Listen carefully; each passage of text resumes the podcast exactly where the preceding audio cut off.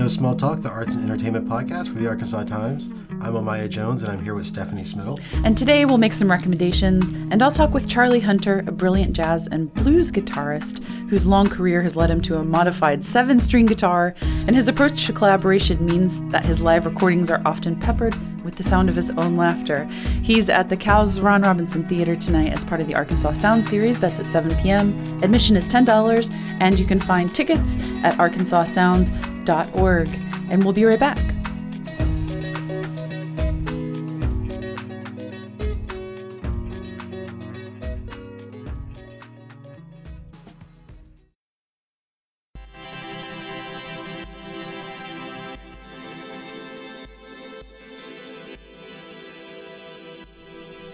The Arkansas Times will transition from a print weekly to a glossy monthly magazine and relaunch its popular website in February 2019. This marks a return to the publication's roots. Founded in 1974, the Times published for nearly two decades as a magazine. It transitioned to a weekly in 1992 to try to fill the sizable gap left when the Arkansas Gazette closed. The custom built new site will include features of the sort you've been accustomed to seeing in the weekly newspaper, along with a dynamic, easy to navigate to do list web app that serves as a curated calendar and a greatly expanded offerings of videos, including regular shows.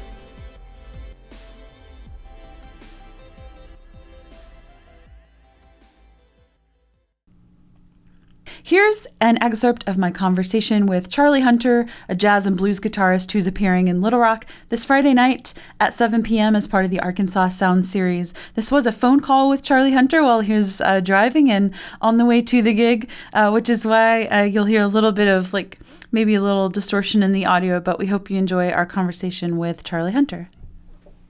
Thanks so much for taking the time to talk with us, and we're thrilled that you're coming to Little Rock to play in the Ron Robinson Theater. Heck yeah. It's going fun. so I had a lot of fun watching you in a performance video from April of this year when you just sat next to drummer Carter McLean at Oh, yeah, in um Nod Hill Brewery in Ridgefield, Connecticut. And you just played just the two of you, two sets. It's about an hour and a half and the sun is setting behind you. And I love it because while I've no doubt that you had a plan, there are these moments when you just let out a big laugh and it seems like there's an element of of play to it. Like you're like, how long can we keep this going? How long can we have this conversation and how, what are we going to add to it? Hell yeah, of course. Yeah, that's our, we love it. You know, that's, uh, and you know, Carter and I have been playing together for a while, so we'll, we'll just come up with stuff, you know, it's just, uh, you know, you never know what's gonna happen really. It's it's so free. The interplay between the two of you is so free, and I also just uh, you know I notice you're so modest with your stage patter. um, when you go to take a break, you joke, for example, that your CDs and vinyl are destined for the local Connecticut landfill. So the audience, the audience should come get them first. Do you, I wonder, I'm sure people ask you about your guitar heroes all the time, but do you have any heroes w- when it comes to sort of stagecraft and making people feel comfortable in the way that you do? Oh wow, I've never thought about that. I, I appreciate it. I don't know. I, I feel like, you know, incredibly uncomfortable. I never really come up with, you know, it just depends on the, the audience, I guess, and, and how you, your rapport with them, you know, but, um, wow, it's, it's hard to say. I guess people who just really enjoy, uh, playing and enjoy hanging out with the audience really, which is what I, I love, you know, and uh, I also came up as a street musician, so, you know, you kind of, you just feel like that. You just start playing and people will stop walking and, and you, you have a moment with, with everybody together, you know, and that's what I like the most. Um, so I guess probably most of my role models were people who were street musicians at, at that point, you know? Sure, sure. Does it what was it hard for you to get used to a situation where it's a very clearly different dynamic, like where you're on an elevated stage, um, everybody is paying attention, you can hear a pin drop sort of environment. Well, no, that's okay. That's easier, actually. You know, uh, in in a lot of ways, it, it's easier. You know, at, at that point, you just have to make sure that you want people to loosen up. You know, to because you know, I mean, I've worked all the quote unquote bad jobs you you can have, and I don't want people who've been working all week to come to the gig and feel like they're going to to work again. Right. You know. Right. Um. So, uh, you know, so you just got to do your best to just I guess. I wonder if part of the way you do that too, um, in a, in a different way is you have this penchant for these like really lengthy but clever album titles. So your 2010 record is called Gentlemen, I neglected to inform you, you will not be getting paid. And then, uh, there's another called Everybody Has a Plan until they get punched in the throat. And I, yeah, yeah. But throat, I guess throat will work, but mouth is the. in the uh, mouth, in the mouth, yeah. Yeah, yeah, yeah. Is that your way of sort of inviting the audience to maybe not take it so seriously? yeah, I think so. You know, I definitely think that's my attitude, at least. You know, just let people know where we're starting, at least. Right, right. Um, your instrument itself is a little bit of an anomaly, and I understand that it's been kind of a process to get to the like the current configuration that you have with your current tunings and um, I wondered if you could just talk a little bit about that. The the frets are fanned and you use seven yeah. strings, yeah. That's a great question. I like that you use the word process because that's really kind of what it's all about, you know, and, and as I'm playing with different people, I'm doing different things, you know, different aspects of what I need to work on, uh, introduce themselves, you know, and, uh, then I have to kind of figure out, well, wait a minute, how do I want to approach this? I want to approach that? And the instrument has definitely changed over the years and, you know, I think I continue to change it just to try to find something that's that's more comfortable and, and makes more sense for you know the music I'm trying to play and the, stuff that makes me happy and and hopefully makes the audience happy as well. I'm always kind of pushing it ahead. And you asked about the fan frets, and the fan frets, a big part of that is that um, you know like uh, there's so much range in the instrument. You know, it's got most of the bass range and most of the guitar range, so you know, to get those two to have a pretty decent sound, you you have to have these fan frets, which basically uh, allow you. Uh, every string has its own scale length, right? So it's about surface area. So the lower you go, the longer the string gets. Kind of not unlike a piano. Does that make sense? Okay, sure, sure. you know, um, and uh, yeah, it's it's you know, ten pounds in a five pound bag. It's it's like every time I play a regular guitar, I'm like, ooh, boy, this sure would be fun to do this. it sure would be a lot easier technically. You know, I'm not going to say that it would be uh, easier musically because then you get into a whole aesthetic thing and and a, a whole thing about you know kind of what you have an affinity for.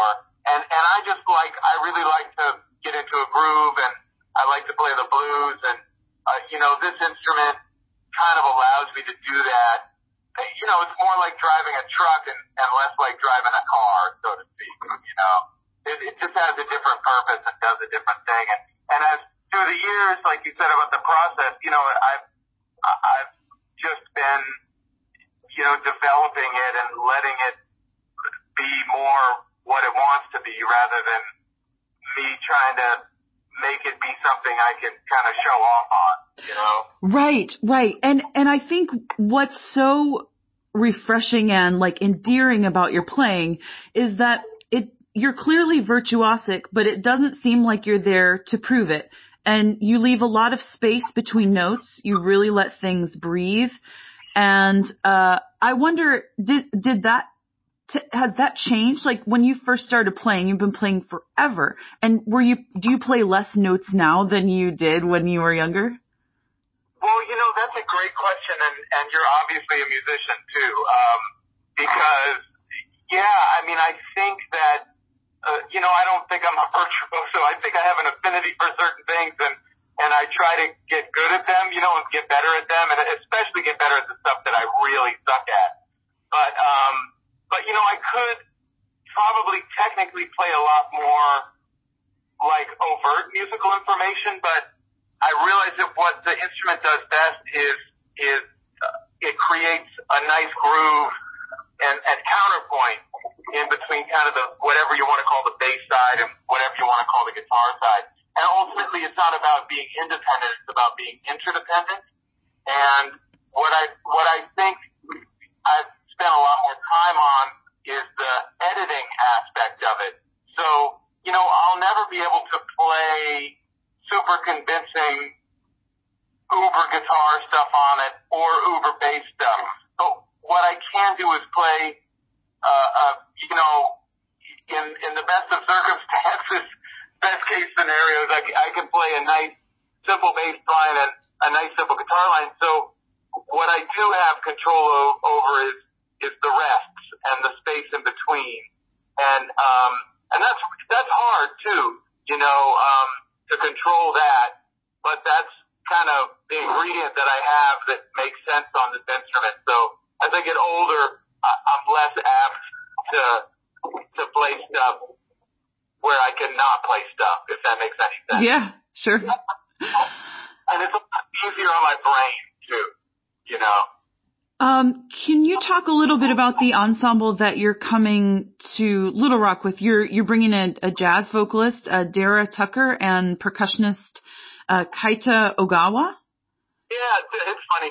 Dara is, is she gets pronounced as Dara. So Dara Tucker, she's a great singer. Um, she originally came out of more of a uh, church background and got into singer songwriter and also sings a lot of great jazz as well. So you know, I don't like to just uh, kind of in one genre. I'd like to be able to move around a little bit, you know, with what makes sense. Um, and uh, then Keita Ogawa was a great percussionist slash drummer who, uh, you know, it, I've had the pleasure of playing with. And uh, so, yeah, that's, that's who we're coming there with. And um, we'll see what happens.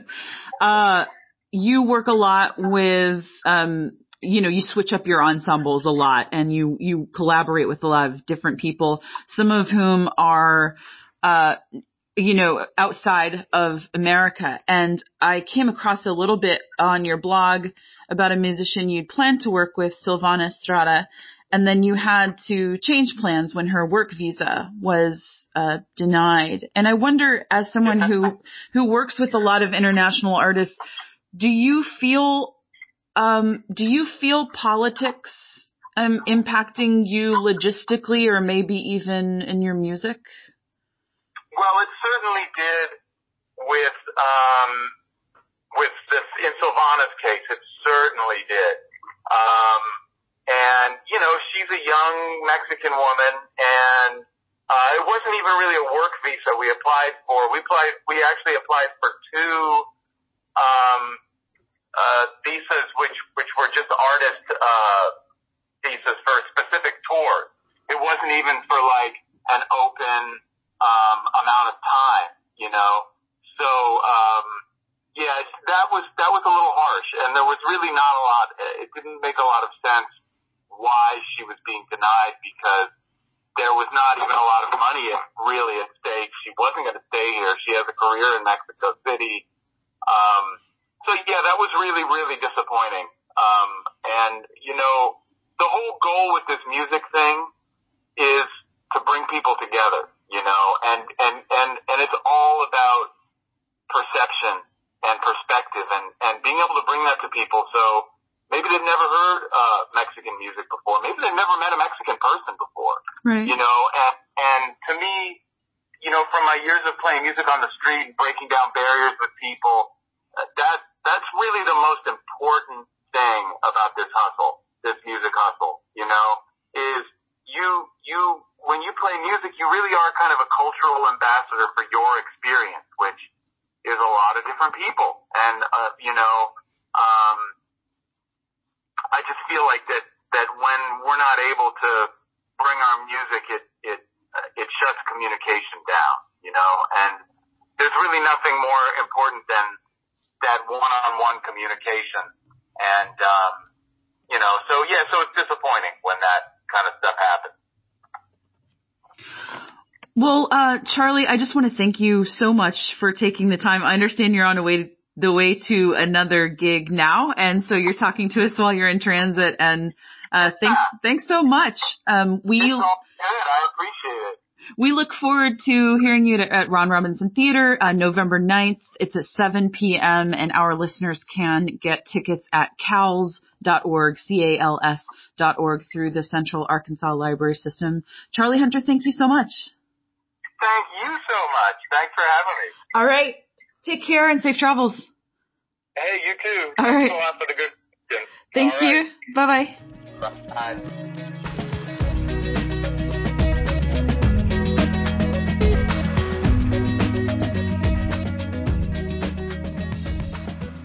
All right, now we're back. We're gonna have some recommendations.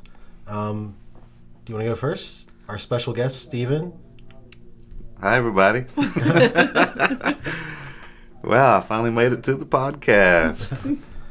yeah, well, I'm Stephen Cook from Arkansas, your public radio favorite, and I'm here to talk about there's a re release of Howlin' Wolf's 1959 classic Moanin' in the Moonlight that's uh, going to be released ahead of the 60th anniversary.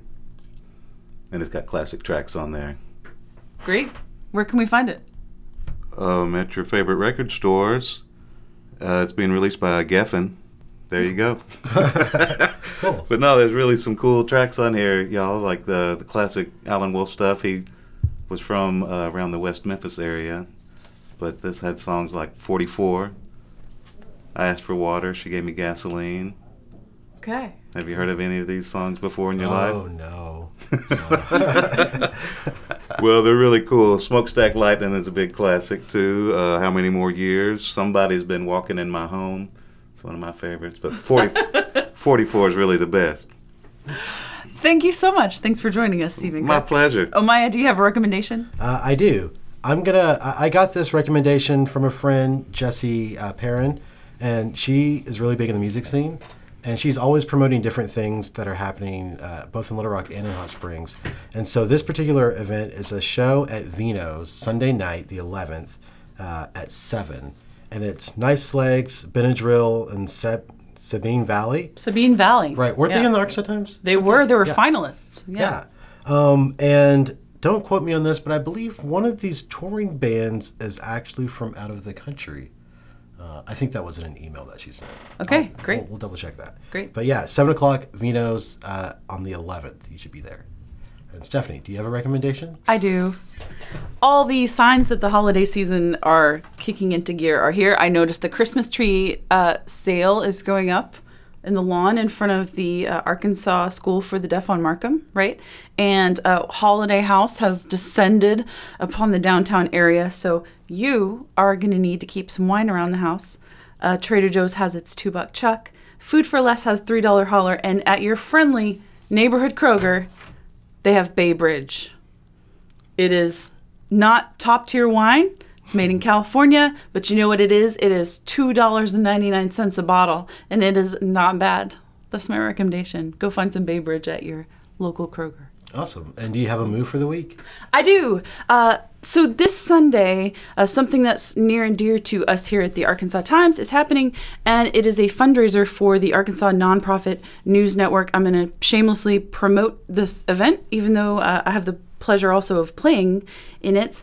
Uh, Isaac Alexander is one of my favorite songwriters in Little Rock, and he'll be playing, and uh, we're playing in support of the Arkansas Nonprofit News Network, a nonprofit that seeks to take uh, deeper dives into public interest stories, uh, investigative journalism. You may have read some stories from Benji Hardy and Dave Ramsey over the course of this year on public corruption and education and healthcare. So the nonprofit news work network is is part of that, and uh, it's also uh, this year part part of Newsmatch. So there's a fundraising campaign that matches donations for news networks dollar for dollar up to a thousand, and then another uh, foundation called the Jonathan Logan Family Foundation is matching uh, Anne's first 5,800 bucks that it raises during the last two months of the year. So our editor Lindsey Millar is at the helm, and uh, basically, if you know if the network pulls in 5,800 bucks from supporters for the rest of the year, those two matching grants will bring their total to 17,400. Um, it costs reporters like Benji and, and David and others that report for the nonprofit news network. It, it costs money to make that news happen. So if you have enjoyed that reporting, want to see that continue, want to support long form journalism, uh, believe perhaps that this is a particularly good time to support uh, our free press. Uh, I hope you'll join us Sunday at the Whitewater Tavern, and things kick off at 6 o'clock. That's my move. And also my spiel. cool. All right. Well, that's it for this week, and we'll s- be back next. we'll be back next week. We'll, Yes. we'll see you next week. Yes. All right.